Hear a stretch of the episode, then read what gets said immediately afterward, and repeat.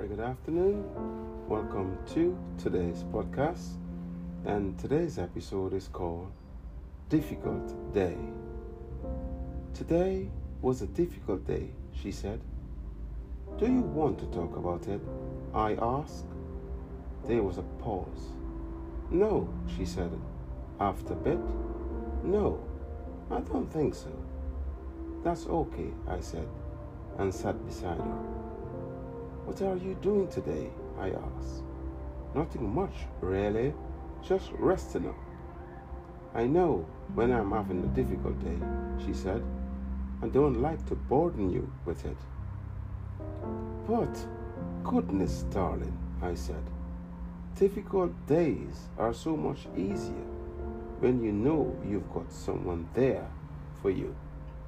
And you do know that I will always be here you. Best friends are always there for each other. Any time of day or night, you will never ever have to walk alone.